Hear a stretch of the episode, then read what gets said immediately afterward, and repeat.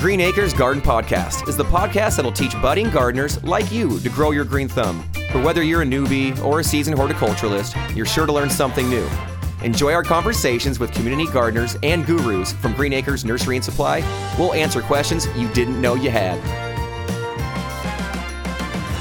Well, hello there, all you gorgeous gardeners and green thumbs. Welcome to the show. So glad you could make it. I'm your host, Kevin Jordan, the cilantro bro. And this is the Green Acres Garden Podcast. So let's garden on. It's been a great week out in the garden. I don't know about you, Austin. How's it been for you, buddy? Hey, I'm doing great, Kevin. Um, and hello to all of our listeners. Welcome back to the show. Uh, I've been having a great week, Kevin. Just finished a, a big show at my school. And uh, yeah, I'm ready to get back into talking and thinking about gardening. I know we have a great guest today. And Good. Uh, yeah, how's your week been? I'm glad you're ready. My week has been great. I've been out in the garden a little bit, been eating. I made some some creamy, some cream of broccoli stew, fresh from the garden. It was awesome.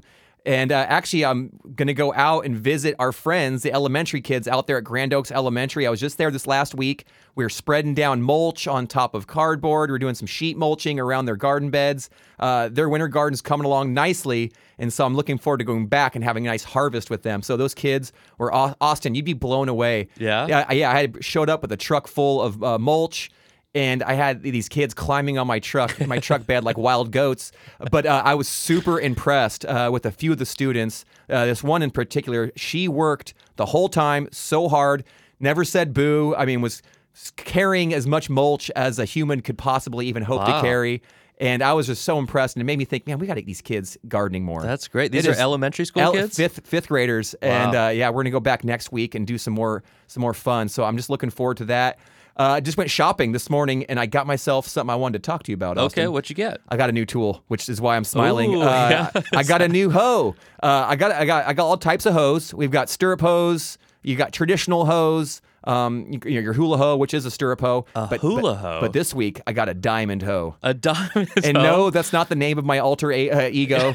Uh, diamond hoe, yeah, it's diamond shaped, um, cutting Okay. cutting blade, uh, just so fantastic for getting some of those weeds growing surface level, uh, especially ones that are coming up out of the rocks or in cracks, uh, even in between the plants in the garden bed. Uh, we've been practicing with it. It works great. So I'm looking forward to uh, to more time out in the garden with my diamond hoe. Diamond hoe. So is the it's shaped like a diamond? Yeah, the head is kind of flat, parallel to the ground. It's flat, and it has a diamond, kind of a diamond shape to it with points on each end. And there's blades along those points, and so you can forward and backward. You can kind of scrape and shuffle along, and it just makes quick work of some of those weeds. Like I said, just like a stirrup hoe, it kind of does similar work. But what's nice about it, it it isn't uh, blocked off by a rounded edge, so you can kind of jab it into these little cracks and crags. It just it's been working great. So I'm stoked on that. So I, I just cannot wait to uh, get back in the garden and go rip out some more weeds. Wow. Okay. I didn't even know the there were this many types of hoes, but I'm excited Well, for well, you. prefer- pre- yeah, you're going to be mystified all episode, Austin, because that's what this week's all about. We are going to be demystifying garden myths. We're trying to debunk them. Um, oftentimes, uh, what we think of one day as you know a great gardening technique, um, later on we find out, oh, that's a myth. That really wasn't helpful, or in some cases, could be harmful to your harvest or your productivity or garden. Excellent. And you know, that's one of the things I've been lucky to like I started my gardening journey with you, so I didn't learn too many bad myths. I didn't really have any, but I'm curious like what's a big one? What's a like a most a very popular myth that you've heard? Gosh, oh, one that I want to just blow out of the water right away. And I used to hear this all the time working at the nursery. And in, in, in a way, a lot of these myths, they have a root in some kind of logic where it does kind of kind of plagues your brain. You're like, ooh, that sounds like it could work. Right. So here's one that kind of feeds into that. Um, and a, a lot of our listeners maybe have done this in the past um, and maybe still be doing this. Adding gravel to the bottom of your pot to increase drainage. You ever heard about that, Austin? No, I hmm. It's an old school approach. So Okay. it's folks thinking, oh, I don't want to overwater uh, the plants in my containers. I want to ensure that the water drains out, just like a French drain in your yard where you have gravel that um, it doesn't work quite like that. So peaks, people would be loading up gravel into the bottom of their pots, maybe a few inches deep, and then putting potting mix on top of that and then their plant, hoping that that's going to increase the drainage and allow their roots to stay happy and healthy. But from what I've researched, and uh, it doesn't work. It kind of does the opposite. and has has a kind of a negative effect on the healthier Oh, plant. no. Now they're basically they're in smaller amounts of soil, and the water doesn't pass through that soil through through that gravel as well as it uh, should or could. So it's really what I'm researched and found out is that you're really better off just finding the appropriate container for whatever plant you're going to grow. Make sure that it has adequate drainage, you know, drain holes that are large and plentiful enough to have water that drains out from the bottom of it. If you have a container that's sitting right on the ground, uh, sometimes it can be helpful to kind of boost them up and have a little air gap if you have drainage uh, problems. But ultimately, uh, soil, soil, soil, soil. Just find a really good, well drained potting mix and to go along with that uh, container that has adequate drainage, and you'll be just fine. The gravel is unnecessary. It's not really going to help you out. So just just forego that. I'm telling you it's it's helpful to not do that. okay, great. Well, I didn't know that myth, but we're going to dive into a bunch of myths here today. Oh yeah, and uh, we met up with our good friend Julie Barber to go over the plethora of gardening myths that you may have heard, but maybe you should avoid. It's a fascinating topic to dive into. Um, anything you want to say before we jump into our interview with Julie? Kevin? Another great week with Julie. I had, yeah. had an awesome time, and it's always fun to talk plants with somebody who's experienced and knowledgeable and knows their stuff. So I hope people, you know, strap yourselves in because it's going to be fun. We're going to have a good little garden talk today. All right, here we go. This is our demystifying garden myths with Julie Barber. Here we go.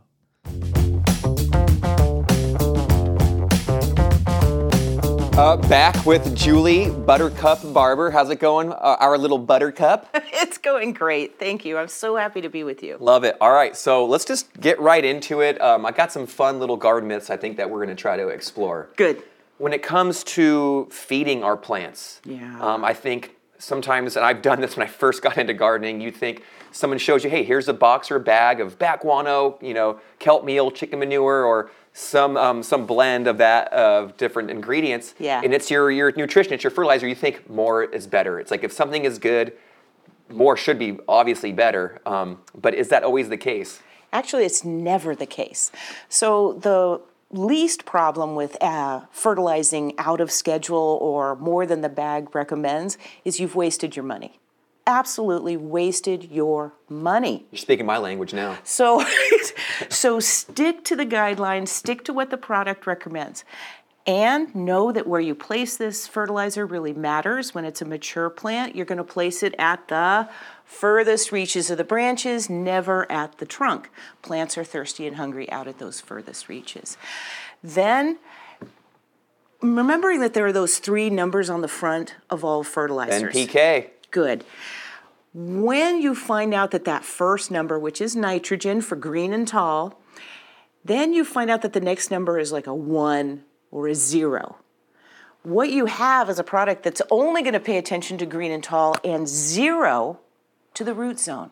This is not a plant that's sustainable. This is a plant that's going to be weak, welcome diseases, welcome pests, and you're going to spend another fortune trying to baby this thing along and make it feel better. Instead, look for something that has all three numbers and look for something that says it's organic. When you use a synthetic, it's always a very fast release. You can force the plant to eat it, growing against its better nature, growing at the wrong time of year.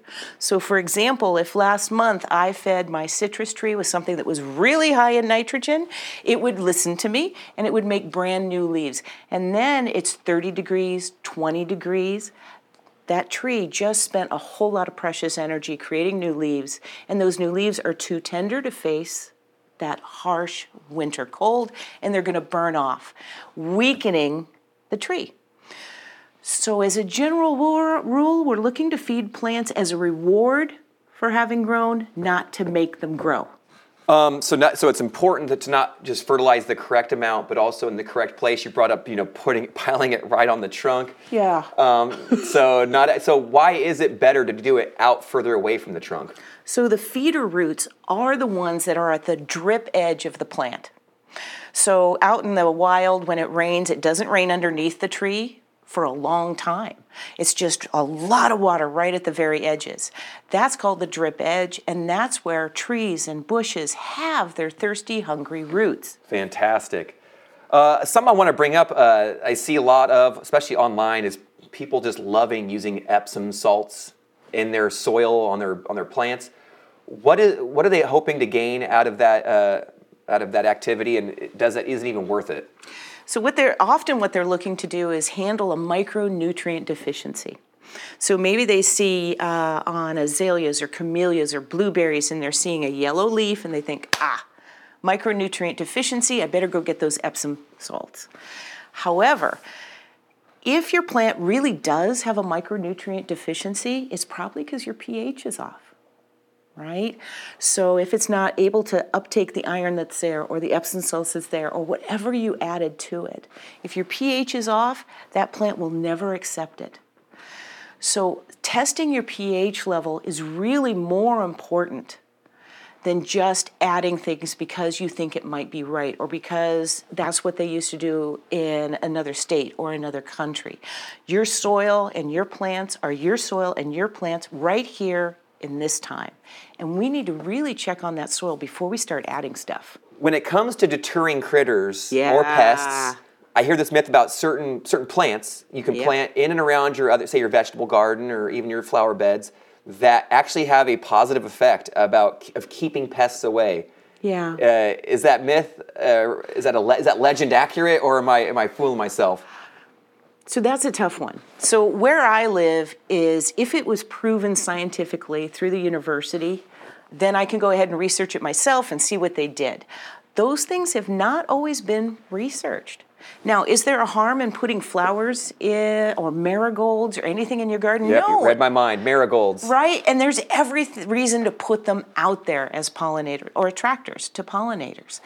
But as far as deterring different insects, I'm not, I just don't know. You're evidence based. Yeah. You need to yeah show me the studies. it Show could me be the true. studies. Yep. It absolutely could. And maybe one year I had tons and tons of snails and I put out plant X and the next year I don't have snails. Is that proof enough? Yeah, correlation, causation. yeah. Right. So I have an open mind, but I haven't seen the proof yet. Okay. So we'll we'll say myth uh, not yet busted, but not yet proven. Right. All right. Well, we'll, we'll keep that. We'll come back to that one. Okay. I like it. When I was when I was young boy gardening, I would see uh, my mom just spraying um, spraying our shrubs and plants down uh, in the summertime, kind of Ah. cool them off and, Yeah. and keep them happy. Is that something? Should we be should we be spraying our shrubs, our trees, our, our plants in our garden at home? You know, daily uh, in the summertime, in the heat with water. Is that is that a good thing? Is it helpful, or um, are there some drawbacks to that, or does it really depend upon what plant you're doing it to and when? So in general, I'd say, you know, this is a risk, but over 90% of the time, you probably don't want to spray down your plant. So in the summer, people will do it, you know, to cool the plant down. But what happens is now he's wet, and overnight the temperature changes, and now you've got diseases like crazy. You need to add the water to the soil, not to the leaf material. There are some house plants, there are some other plants that maybe really appreciate misting. You've got a greenhouse going on, but out there in the wild, no roof, open to the elements, I'd have to say that has got to be at least 95% myth. Right. Don't do it in the summer. It's just can, can that water as it's sitting on the leaves. You'll hear some people say, "Oh, it, could burn your your leaves So from some- refraction, the light." Is that is that a thing That's too? something we've grown up hearing for the last 10, 20, Yeah. 30 years. And then I'm hearing some people say that that's not actually true. Either case, it's not helpful. yeah. so we're just going to skip it. But now let's. Uh, is it still okay to use water to as in a jet or some streams to like if you see you have a branch or a section that has a you know a few aphid on there, some pests. We've noticed that we've heard from people being that be the first thing you might do before you go get your you know your neem oil or whatever. It- yes. Is that okay? Yes, it is. Now, the timing of the of when you do it is what's important. So, organic or not, you have to be responsible about how you're taking care of these insects. So, if you're going to spray off that tree that's covered in aphids, and you're going to do it at five o'clock uh, in in August, that's not a great idea. You want to do it early enough in the day that that plant is going to dry off before the temperatures get hot and definitely before bedtime, before the sun goes down. So the moisture is not just sitting there all night. right, it's just going to steam and you're going to have spots and you're going to have schmutz and filth and no. Okay. So the timing really matters. I'm looking for before 9 a.m. when it's really gross out there. But when it comes to like amending our soil, I mean, we talk about on the show all constantly um, that just success kind of begins with your soil. Yeah. Build up that soil. what are some of the, the best soil amendments that, that we can actually put into our garden? I know people are like, yeah, you got roses, just go lay, uh, you know, some banana peels on top of your soil, and then you'll have great blossoms, you know, from all that, all the nutrition in that banana peel. But Right. what, how should we truly be amending our soil for maximum blooms and, uh, and maximum results? This is a great question because when we have rocky soil or we have sandy soil or we have 100% clay soil, we hear about amending. Absolutely. But out in the wild, how does soil get amended? Leaves fall on it, little branches, little twigs, all kinds of things fall on it. And the term you taught me was FBI the right fungi, the right bacteria, the right invertebrates. Okay? So when that stuff is down on the ground, you set the table for all those things to show up and start improving your soil for you. And we don't want you to mix it in so much anymore. We're asking you to just lay your compost, lay your vermicompost, lay your mulch on top. You mean I don't oh, want to go? you- I don't want to fire up the old cultivator and just grind it all up into a powder? No. So here's the thing about cultivators. So you have a great garden, no doubt. And a lot of people listening have fabulous gardens. And I'd like them to reconsider automatically tilling that soil. If out in the wild your soil sits there and stuff falls on top of it and the right FBI shows up and it works your soil for you, you now have layers. Okay, you've got different thicknesses, different amount of moisture, different densities. And the root zone of the plants that you put in it, expect that.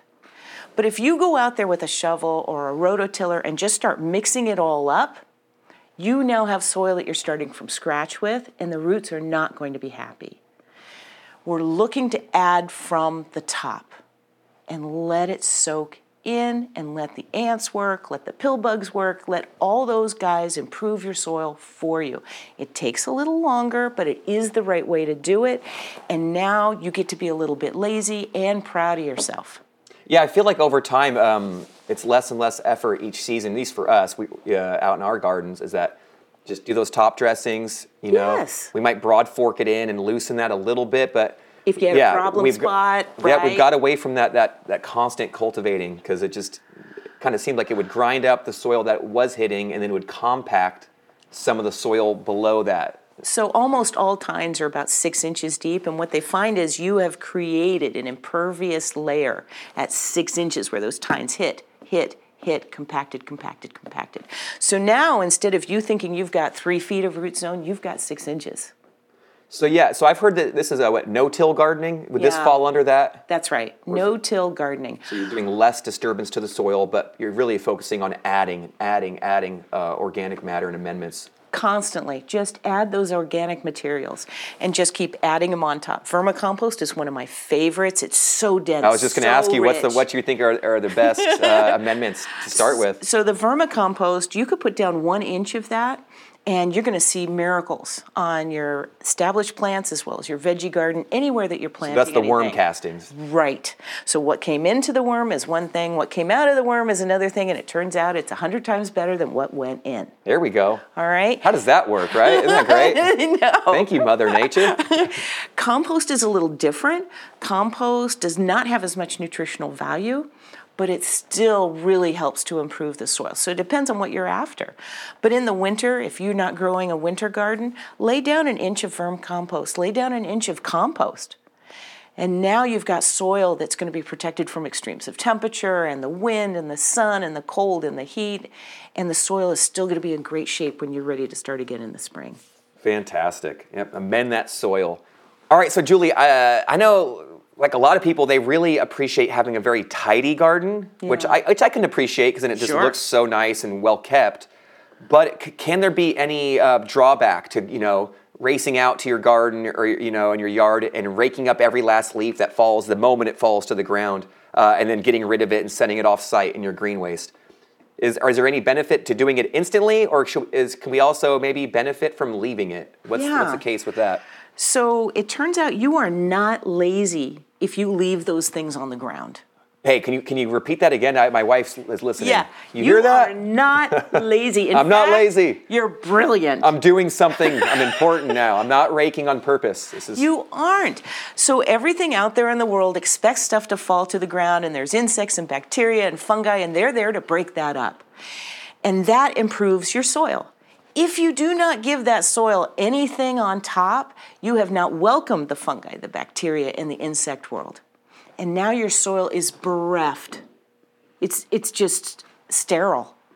And that's why we have to talk so much about adding mulch, right? Because people don't want anything on the ground. So we're actually telling people to go back to the way it was.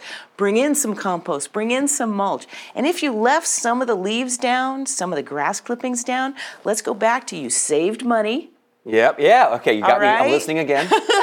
and you're not lazy, you're Uh, I'm, I'm intentional. I'm intentionally are. gardening You on the are. couch. and all the native bees that we have, a lot of them are ground dwelling and they count I hear that a lot. Everyone's like, leave the leaves for the bees and all the creatures because they can appreciate that that leaf matter over to overwinter, to nest, to survive. Right. So leaving it there, that's why Greg says they call them leaves. You need to leave them there. Leave them there. Leave your leaves. Uh, yeah, they're for me. I've noticed they're a great way to um, seasonally suppress some weeds that I have in areas where the weeds usually kind of peek their ugly little heads at me. And if, if I rake them right up and expose that, that bare soil, they seem to thrive, and then they get more friends. More seeds kind of fall in. So I, I've enjoyed it. The one thing I do rake up instantly is when the leaves fall in this little patch of lawn I have. but I keep them on site, and then they go right into the compost. And I feel like that's a great There way. so if you do have that itch and you just must rake your leaves, uh, I recommend don't don't send them off site. Compost it at home if you can. Compost them at home. And if you do have a lawn, like in the fall when the leaves are starting to fall on your lawn, if it's not a thick blanket of them, you put the mulching attachment on your mower and you Grind leave it all right there. So by being obsessively clean, you're actually hurting your soil. So a little chaos out there is required. I like that. I appreciate it. So I have one. Uh, I have one, last question for you, and this is kind of a fun one. And I think this might be the biggest myth of all gardens, all Okay, gardening okay. myths. Talking to your plants. Does it make your? Can that make your plants grow more healthy, faster, better, stronger? If so, um, I'm ready to go out there and start having some conversations. Yeah, yeah, long ones, right? Oh, yeah, deep. Long-winded, Absolutely. Go into the heart of the matter. You complete me. I, I, I don't know, you know, it doesn't hurt them and you might feel better. But in general, I think we're okay just loving our plants by taking care of their soil, not mollycoddling them, not giving them too much, not stressing them out. Talking to them won't hurt, and you get a chance to look at them nice and close. Absolutely, you know, and I will fight for this myth because uh, when we, I tell my students that when we're, we're talking, we're breathing out carbon dioxide. Yeah. That's what the plants breathe in. But I think on, on a more serious note, um, if you're the kind of person who's going to go out and talk to your plant, to do that, you have to be near your plants. Yes. And so I think just the act Right, of um, right. spending, just being near your plants, uh, you're gonna you're gonna observe. You're you know Right. you're gonna notice things probably before that you you, uh, you maybe wouldn't have noticed before. Right. Exactly. So I think it's incredibly useful. I see nothing wrong with it. I find it charming and wonderful. Now, if your plants talk back to you, um, you may have to talk to somebody. You may have to talk to just somebody. kidding, yeah. I'm telling you, it's just my kid in the garden trying Yeah, to right. make me think I've lost my mind. All right, so I'm gonna go out there and go. I got some great conversations to go have with my with my tomatoes this, this summer. I'll be like, "Come on, you can do it. You can, you can do, do it." Keep those flowers. All right. Well, I want to thank you so much for spending time with us and having having us out here. It's been wonderful to be with you as always. I you. just I just love talking to you and learning from you. And you're just a delight to be around. And so I, I can't wait to share this with more people. This is just wonderful. I'm, I'm just so lucky I have somebody to talk to. Thank right? you. so, do you think this is going to be looking forward? I want to see if you um, could look to the future. We're, we're in winter right now. Spring is on its way. Yeah. Do you think we're going to have a wonderful spring and summer garden? I think it's going to be really wonderful, really wonderful. Just know that we had all this rain, which means your soil is moist down many, many feet. However, it's going to get dry if you don't take over in the summer. So when you've got your veggie garden, still water deep, still test your soil with your finger to find out if it's dry before you water again. But you have been given the biggest gift of gardening for the whole year a huge, fat, deep root zone that's well watered. Don't waste it. There we go. All right. Well, all of our rain dances worked, everybody. Uh, let's keep those that precipitation coming. I cannot wait for the spring and summer. I am so excited for the growing season, and I just want to thank you one last time for having us and speaking with us. I just I love spending time with you. Thank you so much. This was wonderful.